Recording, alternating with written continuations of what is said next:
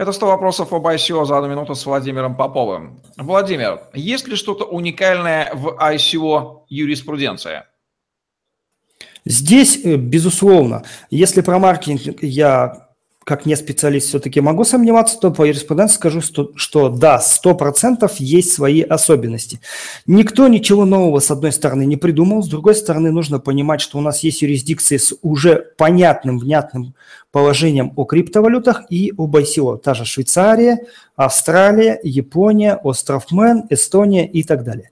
Есть э, юрисдикции, которые относятся м, непосредственно к ай си о, не к криптовалютам, э, довольно плохо, например, Китай. И есть юрисдикции, где, в принципе, к криптовалютам ай си о относятся очень негативно, такие как Бангладеш.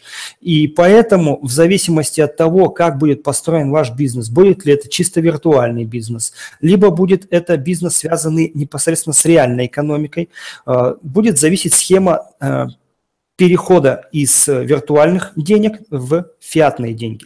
Кроме того, юриспруденция также имеет еще здесь и такую особенность, как отсутствие большого количества квалифицированных специалистов.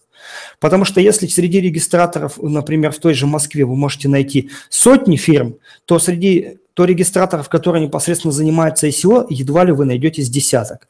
Поэтому для того, чтобы вести грамотно юридическую составляющую, необходимо обращаться в первую очередь к специалистам хотя бы за первичной консультацией.